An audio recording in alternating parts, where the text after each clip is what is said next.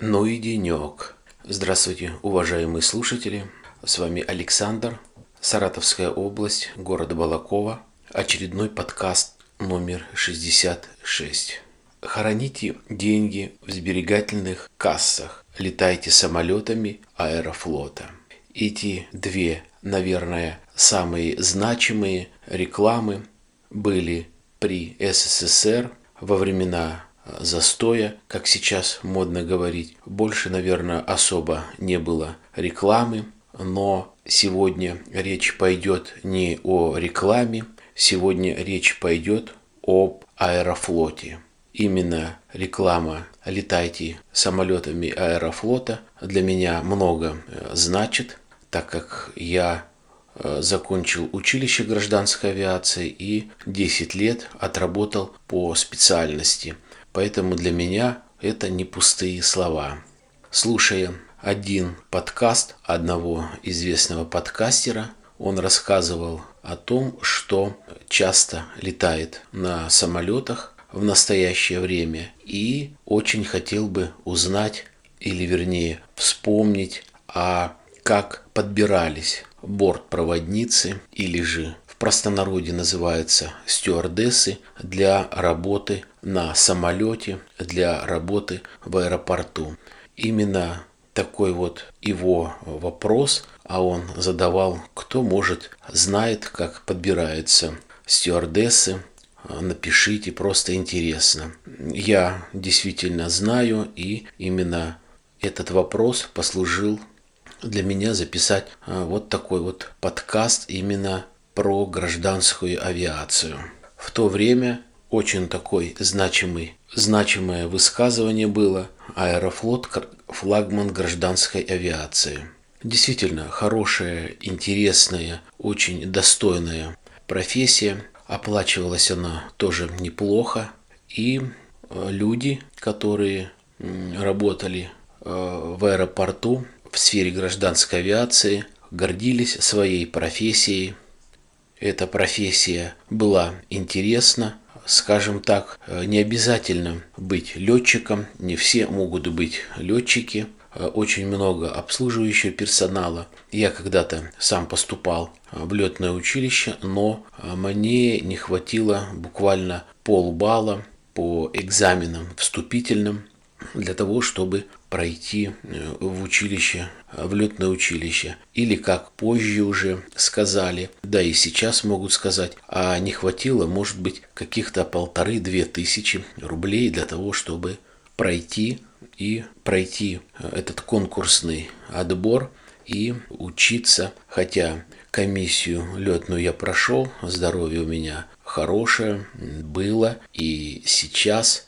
Поэтому, как говорится, летать я бы смог. А я поступил в обыкновенное училище, в техническое. И вот после окончания отработал в крупном аэропорту почти десять лет по специальности.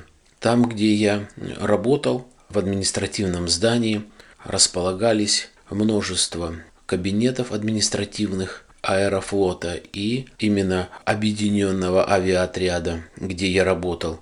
И в том числе был кабинет начальника бортпроводников. В начале своей деятельности, я когда начал работать, соответственно, мы все были знакомы и друг друга знали, останавливались, разговаривали. Ну, нормальное, хорошее отношение, наверное, даже лучше, чем сейчас. Многие люди сейчас пройдут, могут и не поздороваться. Максимум, что спросить, как дела, и все. Тогда все было немного как-то помягче, поинтереснее, получше, почеловечнее, я бы сказал так. Была женщина, начальник службы бортпроводников, и она отбирала проводников для работы на самолете. И, как еще в простонародье говорят, стюардессы. Тогда в СССР готовили всего два училища гражданской авиации бортпроводников. Это Ленинградское авиационное училище и, кажется, Красноярское. И вот молодые девушки и молодые парни приходили, были в коридорах и проходили какой-то конкурсный отбор. Да, действительно, имели преимущество более быстро и успешно устроиться на работу девушки, которые были стройненькие. Ну, если на то пошло, как тогда был стандарт, так и сейчас девяносто шестьдесят девяносто. Да, это так, полненькие пышечки. По крайней мере, я не встречал таких бортпроводников. Я говорю, естественно, о специалистах, о профессионалах, которые закончили это училище. С улиц, вот я на своей практике, я не знаю, чтобы кто-то из бортпроводников с улицы пришел и начал работать. То есть имеется специальная подготовка, и люди летают. Было много проводников и парней, а в самолет, в зависимости от рейсов, всегда один парень-проводник был. Что-то особенного такого, которые бы я случаи знал с проводниками, я не припоминаю. Что касается, многие пускают слухи о том, что там на борту самолета проводники занимаются сексом, либо употребляют спиртные напитки. Ну, такого, такого я не слышал, не знаю. Повторяю, у меня очень много было проводников, как парней, так девушек, знакомых. Я часто летал в служебные командировки, где были знакомые экипажи, те же летчики, инженера, бортинженера и, соответственно, бортпроводники. Еще раз повторяю, хорошие отношения были и с руководителями этих подразделений, то есть начальник службы бортпроводников. И такие случаи, как говорится, шилом в мешке не утаишь, они были бы известны. Потом эта женщина ушла на заслуженный отдых, на пенсию, а вместо нее пришел парень, начальник бортпроводников, молодой парень, где-то лет, наверное, тридцать, может быть, немного побольше, как сейчас помню, такой высокий блондин с голубыми глазами. И вот, как мне тогда даже казалось, у него был подбор проводников, проводниц еще жестче. Он как-то, вот даже было заметно, брал, был конкурс на проводников, которые даже повыше ростом. В то время метр семьдесят, метр семьдесят пять, нормально, вот именно он как-то подбирал таких проводников, проводниц. Не говорю о дисциплине, дисциплина была жесткая, очень все были опрятные, очень сильно уделяли время и место форменной одежды. Наглаженная рубашка и только белая, что у парней, что у девушек, соответственно, юбки или же наглаженные брюки у парней, соответствующая обувь, соответствующая прическа, соответствующий головной убор. Все было очень красиво. Я еще раз повторяю, безупречное было их поведение и на самолетах, потому что и мои знакомые летали, то есть я был, как говорится, ну, в теме, поэтому э, что такого экстравагантного я не могу сказать. Все очень красиво, все очень здорово, но профессия бортпроводников, она, наверное, даже больше трудна, чем романтична, что для девушек, что для парней. Если люди еще не имеют семью, то еще как-то можно работать, еще терпимо. А так полеты, всегда полеты, раз в полгода очень тщательная медицинская комиссия. Не было разграничения трем специальностям, которым никогда не давали скидку. Это летчики, бортинженеры, проводники и диспетчера. Каждые полгода медицинская комиссия, а каждый день, естественно, мерили давление о том, чтобы кто-то пришел с бодуна, с похмелья. Здесь речи и не может быть. Я такого и не видел, и не слышал. Хотя, когда я учился в училище гражданской авиации, были со мной парни, курсанты, у которых были родственники, которые работали в Аэрофлоте, которые летали. рассказывали, на мой взгляд, байки, когда самолет поднимается на определенную высоту, если это длинный продолжительный рейс, там больше четырех часов, то ставили самолет на автопилот, открывали коньяк и это время пили. Я это слышал, но я этому не верю. У меня был дядя, он пролетал больше тридцати лет на самолете, именно в сфере гражданской авиации. Из них лет двадцать он был командиром на различных самолетах. Его сын пошел тоже по его стопам, тоже стал летчиком, потом был командиром. И я тоже никогда ни от кого не припомню случаи, чтобы кто-то когда-то даже рассказал про своих друзей и знакомых о том, что они распивали спиртные напитки э, любого содержания во время рейса. Такого не было и, наверное, слава богу. Хотя катастрофы, авиакатастрофы были, были авиакатастрофы и по неисправности самолета, были авиакатастрофы и по человеческому фактору. Когда-то была очень огромная катастрофа в тысяча девятьсот восемьдесят четвёртом году. Кстати, катастрофа была вот уже в России похожая, когда самолет наткнулся при посадке на машину, которая убирает снег, то, кажется, при взлете, то тогда большой лайнер Ту сто пятьдесят четыре, он летел с города Москва в город Омск, и при заходе на посадку экипаж поздно увидел технику, которая убирает снег, и столкнулся со снегоуборочной техники. Все сто двадцать человек, пассажиров, включая весь экипаж, погибли. В то время это очень скудно просочилось где-то в каких-то средствах массовой информации, особо об этом не говорили, и лишь вот спустя какое-то время была передача по телевизору, я смотрел, и смотрел, даже давал интервью человек, которому дали пятнадцать лет, кто-то из виновных из наземной службы, который отсидел, он давал интервью, что он сожалеет, он уже вышел с тюрьмы, он переехал в другой город, чтобы избежать мести. Не хочется говорить об этой катастрофе. Я как раз учился и потом закончил училище. В это, в это время была эта трагедия. И в училище, и уже на работе самым тщательным образом разбирали этот случай. Вещь, конечно, очень неприятная и очень страшная. А что касается разгильдяйства, это просто в моей семье было. Я работал вечером, готовили самолет к вылету. Вылет должен был состояться где-то часа через четыре. Шел снег.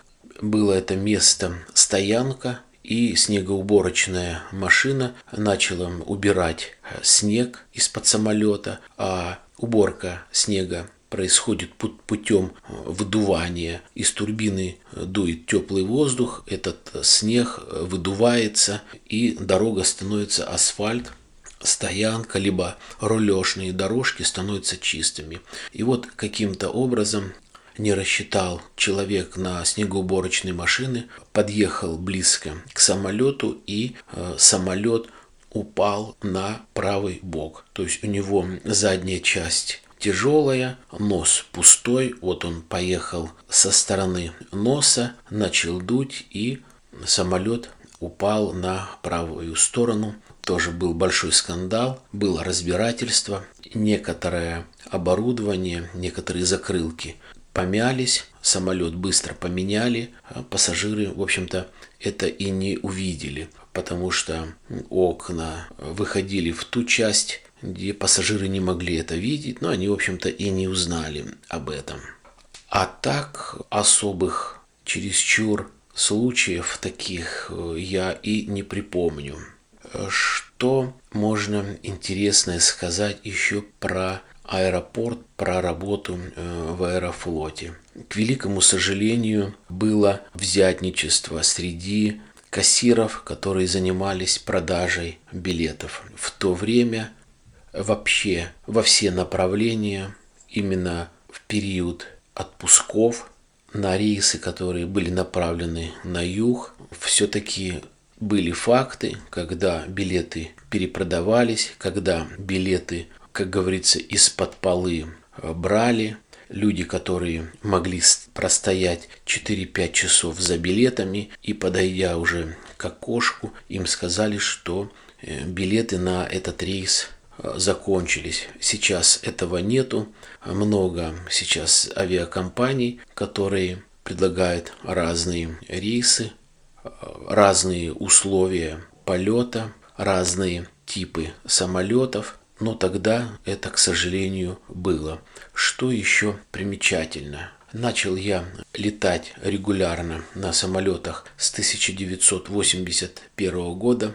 И вот, как мне говорили, наверное, в семьдесят девятом или восьмидесятом году запретили курить на самолетах. То есть на самолете никто не курил. Честно признаться, я в то время курил и как-то потихоньку, если полет был длинный, больше четырех часов, как правило, я потихоньку курил в туалете. Как говорится, не сильно влетало, но все-таки проводники меня ругали за это. Ну а если я летел в служебную командировку, то бывало, как говорится, не скрою, курил вместе с бортпроводниками в багажном отсеке. То есть есть небольшие самолеты, где есть багажные отсеки и можно покурить. Это было. Что еще самое интересное, запоминающее, это то, что когда-то, кажется, на втором курсе я не смог сам достать билет до дома, и мне пришлось, я был в форме, у меня было служебное удостоверение, у меня был билет на другой рейс, но меня по удостоверению выпустили на территорию аэропорта к служебным кабинетам. Я узнал, когда будет идти экипаж, то есть командир корабля, чтобы поговорить, чтобы он меня взял с собой на борт. Два экипажа мне отказали, а один экипаж разрешил. Как сейчас помню, проводница была против, проводница была беременная. Она говорит: мне осталось немного, я ухожу в декретный отпуск, я не хочу, чтобы, не дай бог, были какие-то проверки. Я снимаю с себя ответственность. Командир корабля говорит: иди занимайся своими делами, я беру на себя ответственность, он будет сидеть у меня в кабине. Полет продолжался больше четырех часов, и четыре часа я сидел в кабине экипажа самолета Ту сто пятьдесят четыре. Очень интересно, полет прошел быстро, запоминающе.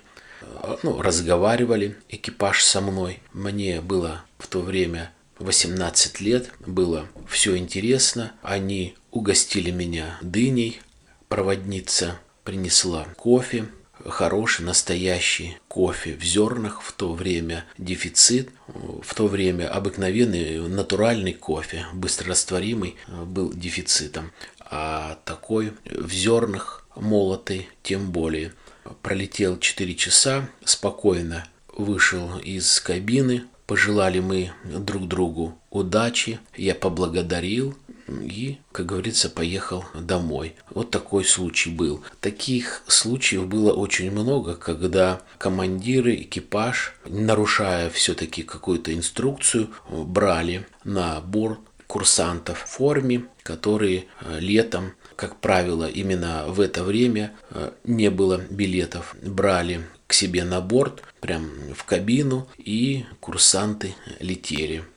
Не буду особо говорить о жизни курсантской. Четыре года проучился в училище. Очень интересно, своеобразная жизнь, но здесь нужно побывать в этой шкуре, побывать, что такое курсант, ну, это интересно. Тем более, что у нас были военные сборы. Военные сборы проходили в действующем полку под Воронежем. Это истребительная авиация, боевые истребители, тридцать километров возле части вообще не было ни одного населенного пункта. Там мы пробыли почти два месяца. Но я говорю, это военные сборы, потому что каждый из нас вышел после училища офицером, младшим лейтенантом. А так, проработав десять лет в сфере гражданской авиации, у меня остались, конечно, только хорошие воспоминания. Действительно, работал тогда профсоюз авиаработников. Было много льгот, было, были санатории, были дома отдыха, люди ездили, отдыхали, лечились, были льготные очереди на получение квартир, либо улучшение жилищных условий. Очень хорошо руководство, администрация содействовала поступлению в высшие учебные заведения, то есть все было нормально.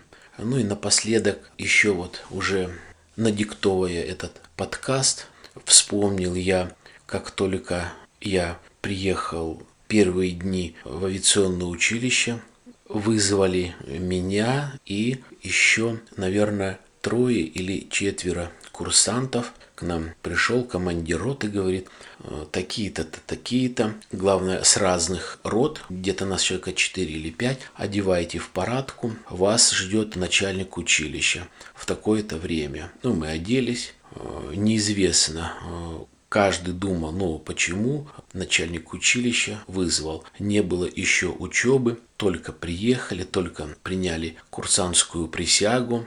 И вдруг вызывает начальник училища. Начальник училища, пришли мы к нему в кабинет, он говорит, вот передо мной ваши личные дела. Я знаю о том, что каждый из вас поступал на самом деле в летное училище гражданской авиации и не поступили, потому что плохо сдали экзамен. Он говорит, я вас, ребята, предупреждаю. Учитесь в моем училище. Если вы вдруг захочете уйти с этого училища и мечтаете поступать после этого училища заново, то я вам это не позволю. Я, говорит, вам испорчу характеристику. Не получилось, не смогли, оставайтесь здесь учиться.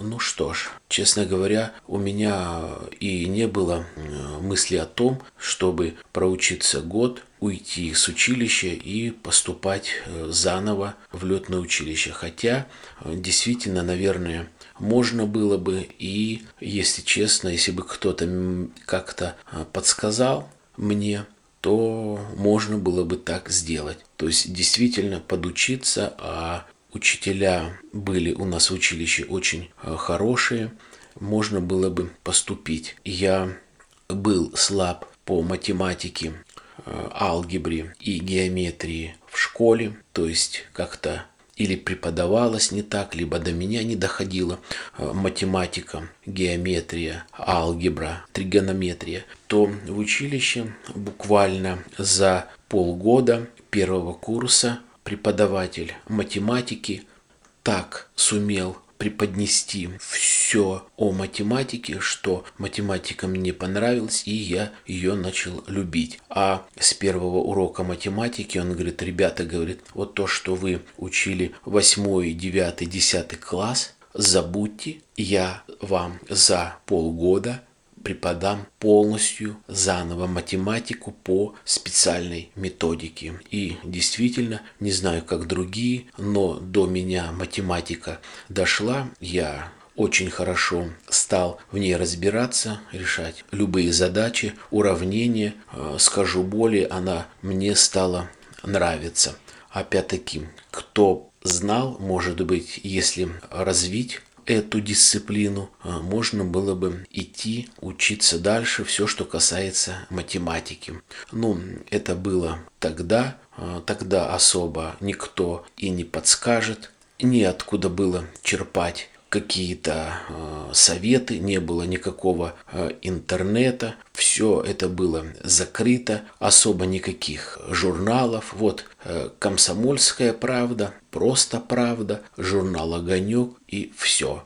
По телевизору одно и то же, как Юрий Гагарин полетел в космос, да, что Хлопок хорошо выращивают, да, пшеница хорошая. Фотоаппарат «Зенит» хороший. Больше особо ничего нет, все скучно.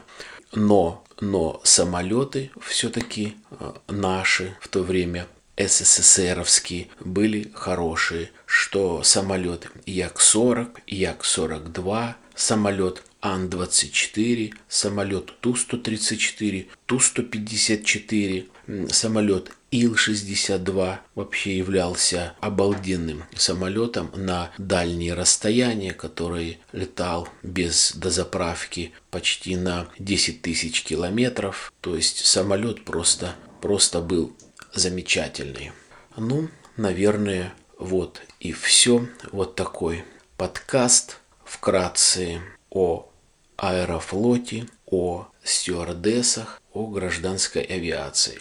Я желаю всем здоровья, благополучия, берегите себя и близких. До свидания.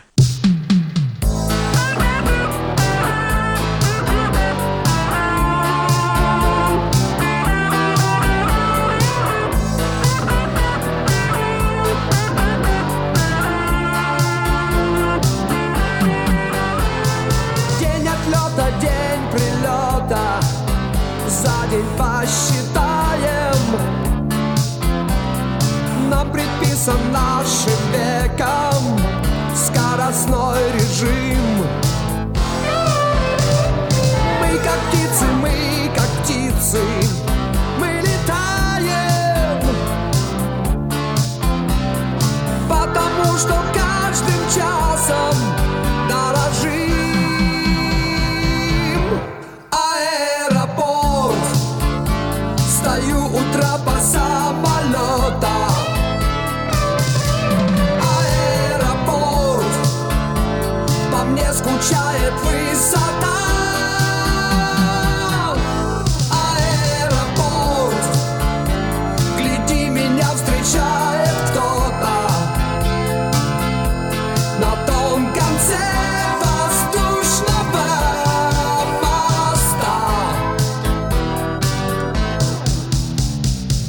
Беру с собой в дорогу вместо чемодана сумку с надписью «Динамо», ручку и кроссворд.